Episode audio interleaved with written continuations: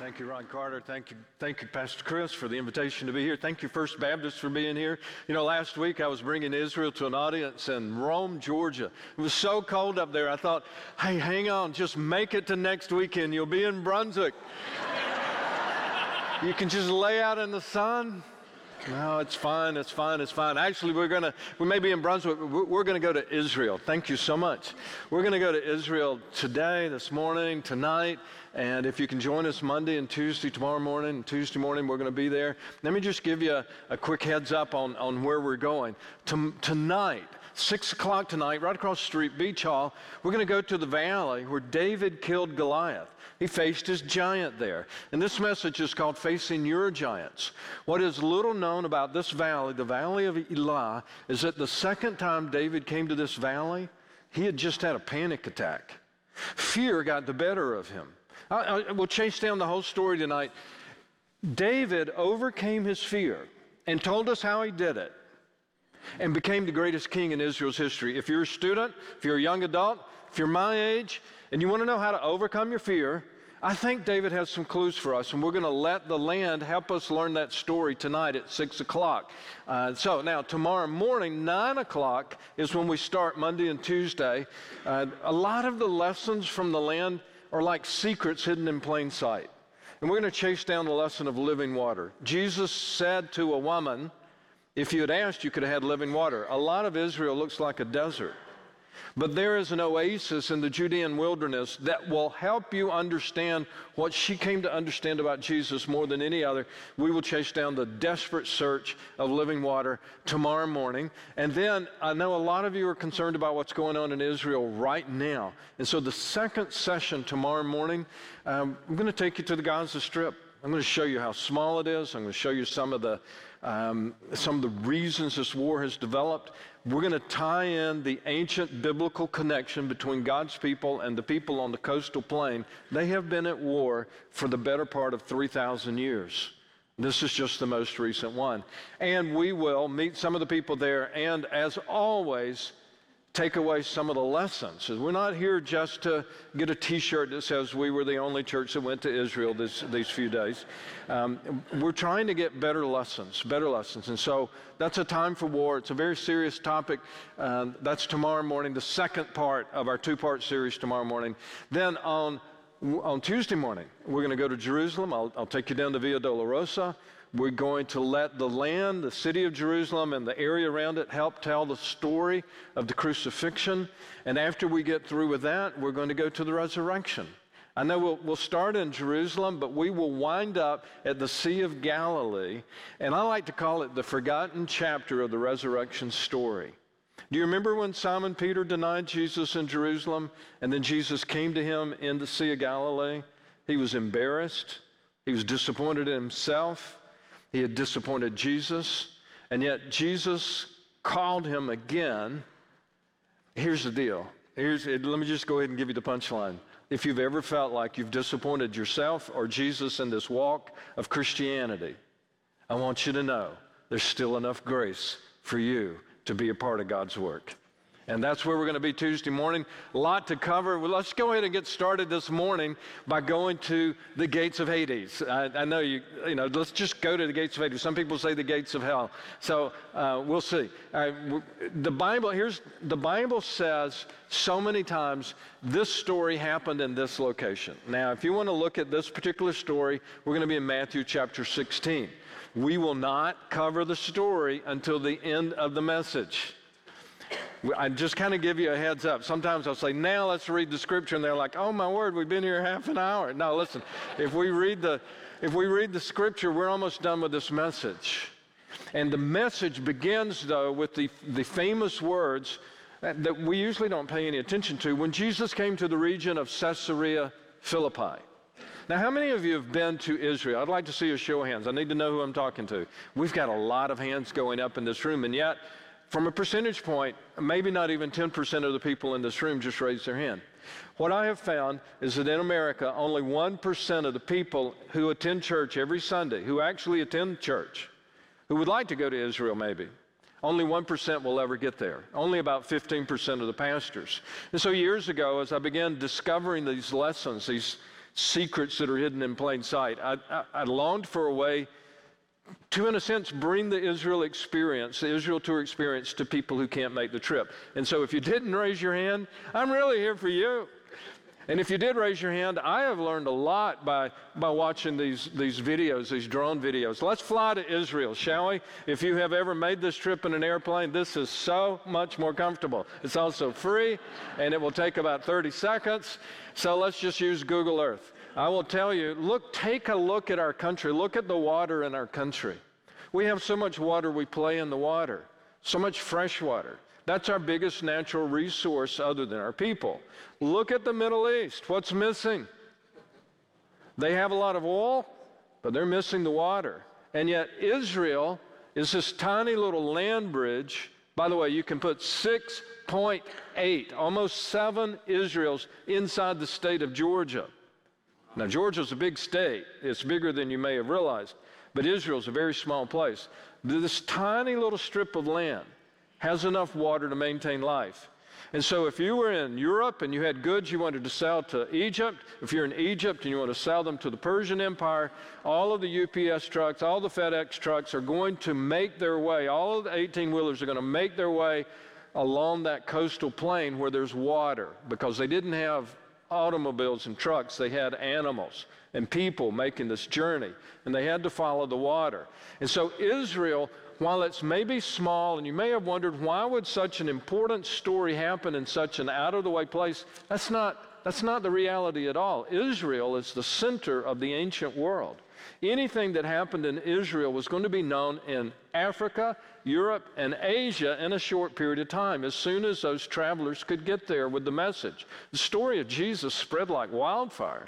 Speaking of Jesus, let's go down to the Sea of Galilee.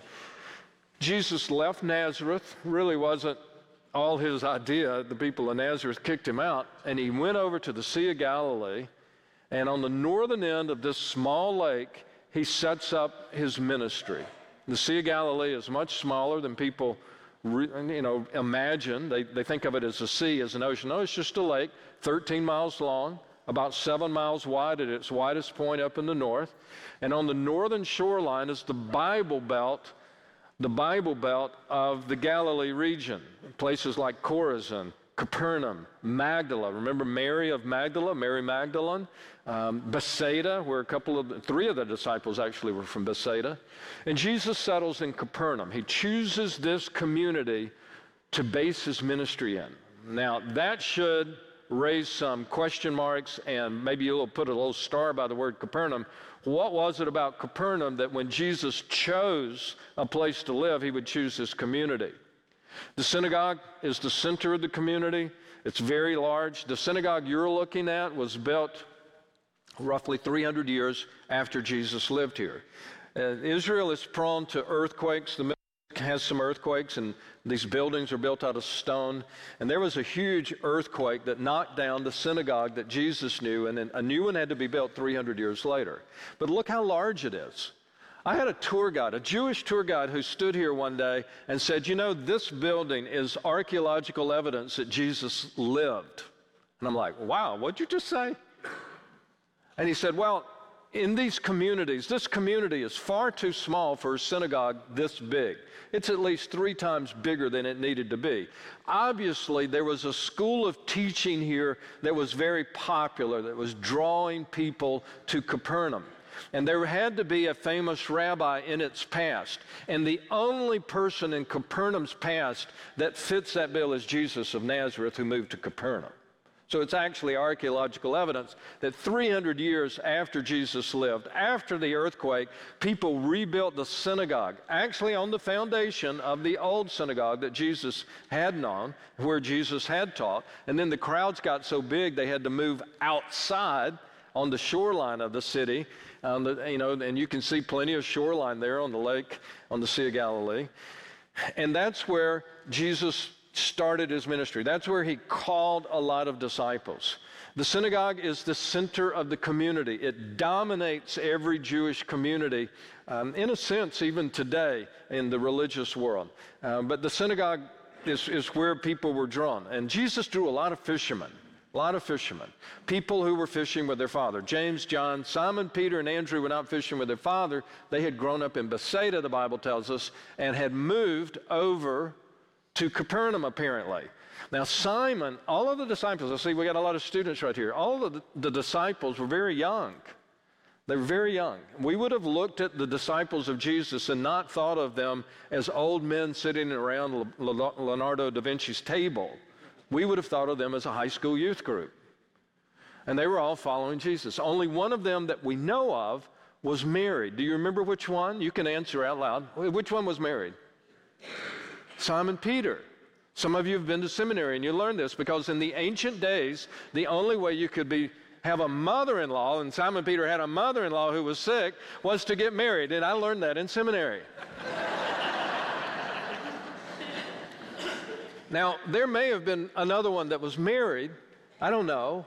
But we do know that Simon Peter was married, and we know that John was extremely young. So young, the Bible tells us on occasion his mother traveled with the group. She was there in Jericho on the way up to Jerusalem. That's one of the times. Luke chapter 8 has a list of some of the other women who followed Jesus on a regular basis. That's, that's Luke chapter 8, the first four verses. That's a pretty important verse for any woman in the room. There were people following Jesus on a regular basis. He picked 12 to be his special disciples, and many of them were fishing. So many fishermen that some people would say, What are you doing? Going fishing? Yes, f- fishing for men. I, I want to show you the school for a moment. Every synagogue had a school. Now, the one, the Capernaum synagogue is the largest synagogue found from that time period, and probably I don't think any, any synagogue larger is going to be found in Israel today from that time period. The school is also the largest school. So maybe Jesus chose Capernaum because of its valuing the way it valued education. Some of you are probably educators or you value education. Jesus did too. In this school, and you can see very clearly in the ruins of the synagogue, the school that is attached to the side of the synagogue. In this school, the boys and the girls went to school until everybody's literate. Once everybody knows how to read and write and do the math, remember Hebrew letters have a mathematical value, so the text, they're, they're unscrolling uh, scrolls, but the text is the only textbook for the entire community. Uh, people don't walk around with a copy of the text. If you wanted to have a personal copy of the text, you had to memorize it. And people did. And we're going to deal a lot with that intriguing information as we go through this particular conference. But I want to talk about the school just for a minute because we do have a lot of students and educators here. All the boys and girls went to school until they were literate, and then they sent the girls home. I have three daughters. I also have, among our seven grandchildren, three granddaughters. I love my girls. I love girls so much. At one point, we had a girl dog, two girl cats, and all the deer in the yard were girls. I told people I was king of my territory.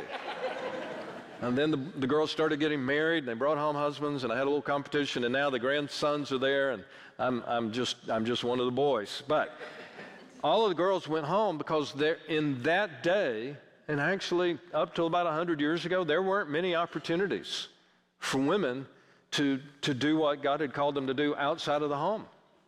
So these girls in this community, they would go home and help mom raise the family. Cooking was a hard deal. You had to, I mean, it was not an easy thing just to get your family to survive. It was a full time job. And so they sent the girls home. Some of the boys probably got sent home at that level too because there was a synagogue leader, a rabbi, you might say, for the community who would teach the children. And when he thought that a child had gone as far as that child could go, maybe he lost patience with them. There are probably some teachers in the room thinking this could be a good system. he sent them home. He sent them to work with their fathers. Maybe their fathers baked bread for the community or worked with leather, or maybe they fished for a living. At, at, you could go to different levels of education until finally the rabbi might say to one or two just every few years, I've done all I can with you. You need to follow a rabbi, one of the traveling rabbis. Jesus was one of many traveling rabbis. And you would go to the rabbi and you would ask, May I follow you? And the rabbi would say, Well, yes, follow me for, for a season. And for two or three days, they would walk together and they would ask questions of one another. And the rabbi would learn from the questions whether or not the young student had the potential to be a clone of himself. Usually, the rabbi would turn to the potential disciple and say, I'm sorry, you can't follow me. Go home, be a blessing to your community. You've learned so much. I'm impressed. Love the Lord with all your heart, all your soul, all your mind, all your strength, but no, you can't follow me. Jesus came into this community, that community right there. And who did he start calling? He started calling young men who were working with their fathers, which means someone in that room had already told them, You're not good enough to follow a rabbi. We could stop right now and have a celebration that Jesus, our rabbi, loves to change the world with people on the bench. He can change the world with B teamers. He can change the world with someone in this room who may not feel quite qualified to change the world. No, you can change the world. Jesus changed the world with people that someone else had already said, no, there's no way you can't follow, your, can't follow a rabbi. Jesus can change the world with you. In fact, I would, I would say this if you think you're qualified, he might not be able to use you. Now, he, he kind of had a problem with the people who thought they were qualified. A lot of Pharisees were, were trying to be equal with Jesus. No, no, follow your rabbi. Well, let me, let me move on. Uh, Jesus would often say, Come, follow me. The disciples who were behind him did not know where he was going. He got frustrated, Jesus did, with some of the the Pharisees in the region. And, and Jesus, he said, Come follow me. Now, what he's going to do, he's going to take them far to the north, to the northernmost tip of Israel today, at a place called Caesarea Philippi. If you look it up on the map, it's going to be called Banias, B A N I A S. But for two or three hundred years, it was known as a city that Philip named for the emperor, Caesarea, Caesarea Philippi. Philippi. Now, as Jesus takes his disciples on this road trip, and they're going to get out of the Bible Belt. He's going to follow the Jordan River. By the way, that's the Jordan River. Are you impressed with that? it's like the Jordan Creek. That's a bigger section of it. And every time we see it, the, the guides love to point out there's the Jordan River, and you can just hear the wind go out of the bus. People from Texas seem to be especially disappointed in the size of the Jordan River. Um, so Jesus goes over to Bethsaida and he starts walking north along the river. Why do we know he went to Bethsaida and walked north? Because people are walking, they have to follow the water. And they, they're to, that's where the road's going to be. These are some, some new ruins of what might be Bethsaida right by the shoreline of the Sea of Galilee. These are some older ruins just up the road that have been claimed to be the ruins of Bethsaida for some time. Both of these communities are in the right zone and both of them would have surely been visited by Jesus and the disciples. This is very near the area where Jesus fed the 5,000. as they go up, as they follow the river, they're going to be in the Hula Valley, H U L A, the Hula Valley. And they're going to be on a two day hike to get to Caesarea Philippi. Maybe two and a half days, depends on how many stops they make. But remember, these are students, and Jesus is one of the fittest human beings you would have ever met. He was a carpenter for the first part of his adult life, and he walked everywhere. People walked everywhere in this land. And they follow the river, they follow the Jordan River, they follow the streams, they follow the road that people had been following for a long time. They're getting further and further away from their comfort zone. They haven't, by the second day, they will not see a synagogue. This area in the north is very pagan. This is Philip's territory. Philip, one of the sons of Herod. And, and this, there are no synagogues up here. This is the place where your parents just, they would not have ever dreamed that Jesus would take their sons here. I, I don't think John's mother would have signed the permission slip for this field trip if she had known where they were going. For instance, as they get up to the north where it's time to turn right, they get to a landmark And this is the Temple of Omrit, the Temple of Omrit. Uh, it's a, a, fairly new find, found in 1998. There was a brush fire up here, and people walked up there. They saw the unusual rocks. They knew they had found an old site. And so the archaeologists came in. It took them almost no time at all to determine what they were looking at. The Temple of Omrit is a temple built to honor the emperor of Rome, Caesar Augustus in this case. Herod the Great built it. To honor Augustus as God incarnate, as God on earth. You want to know what God looks like when God becomes a human being? Herod the Great built this temple and says, well, just look to Rome and look to the emperor. Julius Caesar had started this nonsense, and, and Julius Caesar had been around for Herod's father, Herod the Great of the Christmas story, just to try to connect all the dots. And so the emperor worship was just starting, and Herod the Great built three of these temples in Israel, in the land where you shall have no other God before the only true God. He built three of these temples to honor the Roman emperor as God on earth.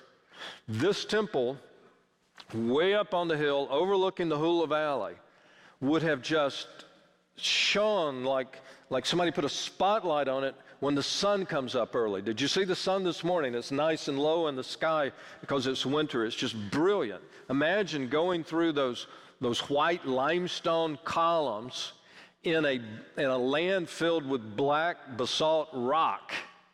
This, this building was built out of white limestone. It was shipped in. It was expensive to do all of this. And there's that, that, imagine the disciples waking up, they've been camping out, and there's this temple that proclaims the emperor is God on earth. That's what God looks like when God comes to live with us. And Philip looks to Matthew, and Matthew looks over to Judas, and they're all scratching their heads. And I bet you they're having some conversations that begin to sound like this well, Who are we following?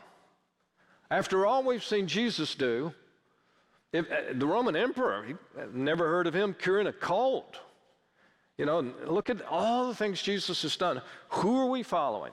And actually, the journey you see is setting up the question Jesus is going to ask when they get three miles away to Caesarea Philippi, because Jesus will turn and say, Well, what are people saying about me? And they say, Well, they're saying some good things.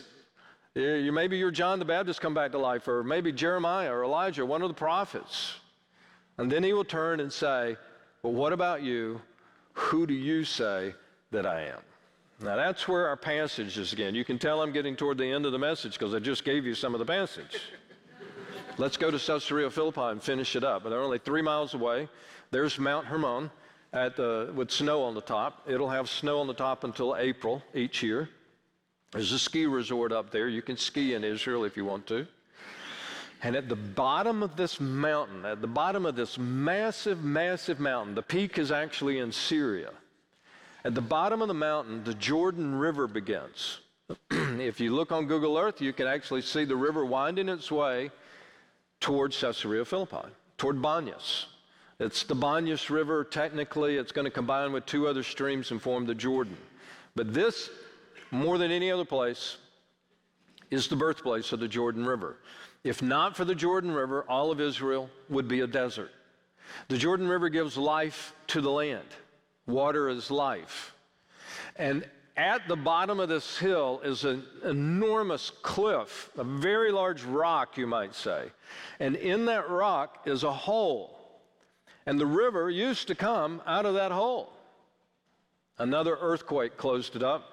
New Year's Day, 1838, big earthquake. It killed 6,000 people. That's why we know about it. It knocked down cities all the way down to the Sea of Galilee, a long ways away, 40 miles away. And up here, it closed up that cliff. You'll look, you'll, we'll give you a closer look at it in just a moment. But this is where the Jordan River begins. And Jesus brings his disciples to the region of Caesarea Philippi. And when you get here, I mean, it's amazing to walk around near that, that hole in the cliff, and then you can see the little, the little squares, the rectangles, and to get up here and to hear a God talk. This was a place of pagan worship. No synagogue, not by a long shot. These are all places of pagan worship. There's the temple to uh, Pan, the temple to Zeus, the temple Uh, there, was a, there was a temple to the dancing goats. Every church has an interesting place of worship. This was the temple of the dancing goats. I'm just visualizing that. Nobody else sees the humor in that this morning. But I would check it out, you know. Uh, you, you, the, the, there was also another one of these temples built to honor the emperor as God on earth, and it was built over the river as it came out of the hole in the ground. Do you see that? And this is an artist's rendition. We don't know what it looked like because the river took away all of the remains of the temple except for a little bit of it. But there was some great plaza here to again acknowledge the emperor as God on earth. And look at the message that is being sent by intentionally building this emperor worship temple, this emperor temple, over the water. Water is life. If you don't have the Jordan River, you don't have life. The gift of life to this country comes through Rome, through the emperor. The devil will always try to take God's good gifts and twist the message. And Jesus has brought his disciples here. And when you get up there, you can see uh, up close and personal the, the largest uh, window looking thing is where the, the, the temple of Pan was. Pan, if you, if you know your mythology, if you've if ever had to study that in Greek mythology, Pan, half goat, half man, happy go lucky, leads children in the meadow, and yet there's a dark side to Pan. Dark side. We get words like panic, pandemic, pandemonium and pancakes from the word. No, wait a minute. One of those is not, not true. But, but think about it. How did we get the word pandemic and Pandora's box and panic? It comes from the worship of Pan. There's a dark side to things that are happening here. And picture this not in broad daylight, but at midnight with the drums and fire and people screaming, and someone's going to die or something's going to die. There were goat sacrifices for a long time here. But there were also child sacrifices. When Jezebel came into this community, came into God's community in the northern kingdom of Israel, um, child sacrifice came with her. And Elijah said, God's had enough. And you remember the story of Elijah, that was centuries before Jesus. But here at this place, in that hole, there were children, apparently, cast to the gods. They were trying to lure the gods out of Hades. And they, they, they reached a point where they believed they, they had to be lured out with a blood sacrifice. You see, in, in that ancient belief system and pagan belief system, there's an underworld, and they called it Hades. They called it Hades. And that's where every winter, like this season of life where we are right now, every winter, the gods would go down into Hades and, in a sense, hibernate. And if spring is going to come, if my wife is going to have a child, if our goats are going to reproduce, if our crops are going to make, the community believes somehow we got to get the gods to come out of Hades and, and we got to lure them out and we got to wake them up. Remember, Elijah on top of Mount Carmel said, Maybe your God is asleep. So we got to lure them out. And, and, and so they would throw the sacrifice into the cave because that cave's so mysterious. Remember, the water used to come out of the cave. It's blocked up now for the last couple of hundred years. But when Jesus was there, the water just came rushing out of the cave. It was a mysterious hole. Josephus, the historian, said they never could measure the depth of the water. It's just an endless source of water that's like, boom, you got a river. It's a mysterious place, and it became this place of pagan worship. That became known as the gates of Hades. And I remember standing there the first time a guide just casually mentioned that. And I thought, the what? And I looked in my Bible in Matthew 16. You want to see it for yourself? Open it up. Matthew chapter 16, what, verse 13? It says, When they came to the region of Caesarea Philippi, Jesus turned and asked his disciples, Who do, who do men say that I am? And they said, Well, maybe a prophet, maybe John come back to life. What about you? The most important question in the Bible. What about you? Who do you say that I am? And it's Simon Peter who steps across the line in this location with all this pagan stuff around him and says, You're the Christ, the Son of the living God. You're the one we've been waiting for. And Jesus says, Blessed are you, Simon, son of Jonah. This has not been revealed to you by human beings, but rather by my Father in heaven. And I'm going to tell you, Simon, something else. I'm going to call you Peter, the rock, Cephas. And then he says something that we often confuse with Peter's name because he said, On this rock I will build my church, and the gates of Hades will not prevail against it. All of this stuff represented by this crazy area up here, it's not going to stop what I'm doing. Jesus never built a building, he never started a de- denomination, never even heard the word Christianity. But what what I'm doing down there in the Bible Belt, all the healing, all the miracles, all the teaching, we're going to come to places like this, and they're not going to stop us. Not me, not you. Not today in Brunswick, Georgia. The gates of Hades will not prevail against you. Now, there are three ways to look at this.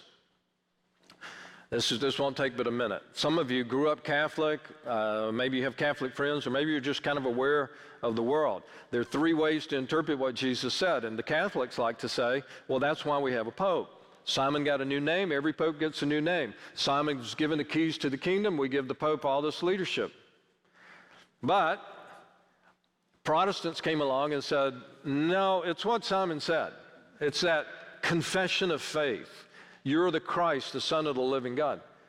Pastor Chris already alluded to it. Maybe you're at a point in your life where you're, you're wondering about this and you want to take a further step and you can come to the, uh, the first, what did you call it? First steps, first steps class? Starting point. Starting point, the starting point. You can come to this class next week and you can learn more. I, you don't have to wait the next week. Talk to us this week. We, we would love to talk to you about what it means to follow Jesus. And that confession of faith, it's so important at some point in your life to stand up and let people know who you follow. Doesn't that make sense about every other part of life? You, do they know, if you're a college football fan, do they happen to know which team you pull for? I bet they do. If you decide you want to get married, have you noticed you can't do that secretly, privately? You got to stand up in front of somebody. And, and you know, I remember when it happened, you know, right, uh, everybody's watching. It was kind of nerve wracking, you know, but, but I was so excited. I take you. No one else, I take you. And then I started praying, please say the same thing to me, you know. and she did. She did. That was 45 years ago. You know, the confession of faith to say, to people, I have decided to follow Jesus. Wow, it came back. Thank you. Here's what I think Jesus wanted his young disciples to know. More than the confession of faith, in this particular story, just look at the land, look where they were. He took these disciples of his to one of the, ah, not one of the, I think it's the darkest corner in Israel in that day. And he said, Everything we were doing down there where you felt so comfortable, where everybody sang the same songs, they looked like you, they talk like you, they feel like you, they probably vote like you. You know, I know you were comfortable down there, but that's not what this is about. We're going to get out of the box and go to places where people don't vote like you, where they don't look like you, where they don't live like you. We're going to go to places where people are desperate for hope. And that's, that call has not changed in the last 2,000 years. And you got to find your place. You got to find your way to fulfill the Great Commission. Maybe prison ministry is your thing. That was a big part of my ministry, still is. Or maybe it's, uh, you know, feeding people or helping people find clothing or housing. Maybe it's the sheer gift of evangelism. I don't know what your gift is, but between you and the Lord, you need to find that out and absolutely get it, get it going. And, and I tell you, one of the clues of knowing when you've found the right thing is it's going to make you nervous because it gets you out of your comfort zone. Well, remember this when you get there, the gates of Hades are not going to prevail against you. You're going to see the joy. You know, it's like every mission trip. People come home telling the stories they're going to tell the rest of their life. Yes, I was nervous when we left, but I cannot believe what happened and I can't wait to get back. Well, let me finish this up. The Jordan River comes out of the gates of Hades and wanders down through Israel. Eventually, Jesus would indeed give that great commission. He would say, Go into all the world and make disciples. And when you make those disciples, I want you to baptize them in the name of the Father, Son, and the Holy Spirit. This is the way they're going to identify with me. And I know you know it means to be Lord with Him into death and raised to walk in the newness of life. Look at one more little aspect of this diamond, the symbolism. Because you see, the, the devil, demonic forces lived in the water in that ancient world. And Jesus said, Look, be lowered down into enemy territory and we'll raise you right back up. They're not going to hurt you. It's just like death not being able to hurt you. You take one last breath here, as difficult as that breath might be, the next breath you take is going to be the sweet air of heaven. And aren't you glad? Well, listen, being identified with Jesus, it's not just about joining a church, as great a church as this one is, and maybe you want to be a part of it, you've been a part of it for years, you know, that's not the end all cause of Christianity. Don't put Jesus in the box of this beautiful building. What we're supposed to do is gather here each week and be inspired to go out there somewhere and do your thing so that the world will know there is a hope in Jesus Christ. Amen? Amen? So let's go get it done. God, thank you for drawing us together. Thank you for this time. Um, thank you for the technology. We, we joke about it, but there really is no other way to tour Israel this week except by way of virtual tour technology. Uh, so please use these tools for your glory and our good this week. And this morning, um, maybe, maybe you were trying to get some word through to some certain individual. God, I thank you so much that you're so capable through your Spirit of doing exactly that. I pray each one of us would have the courage to do what you've called us to do. We pray in Jesus' name. Amen. Amen. Would you stand together, please? Thank you, Andy, for your, your words. And so there's been a challenge that's been given to us. That challenge to find out what your what your call is and go do it? And so I just want to offer you an opportunity to respond to that. And maybe you need to come to the altar to pray over that challenge, that call, that ministry in your life that we can't keep Jesus to ourselves. Can't do it. You got to tell people the greatest news that has ever happened and you haven't.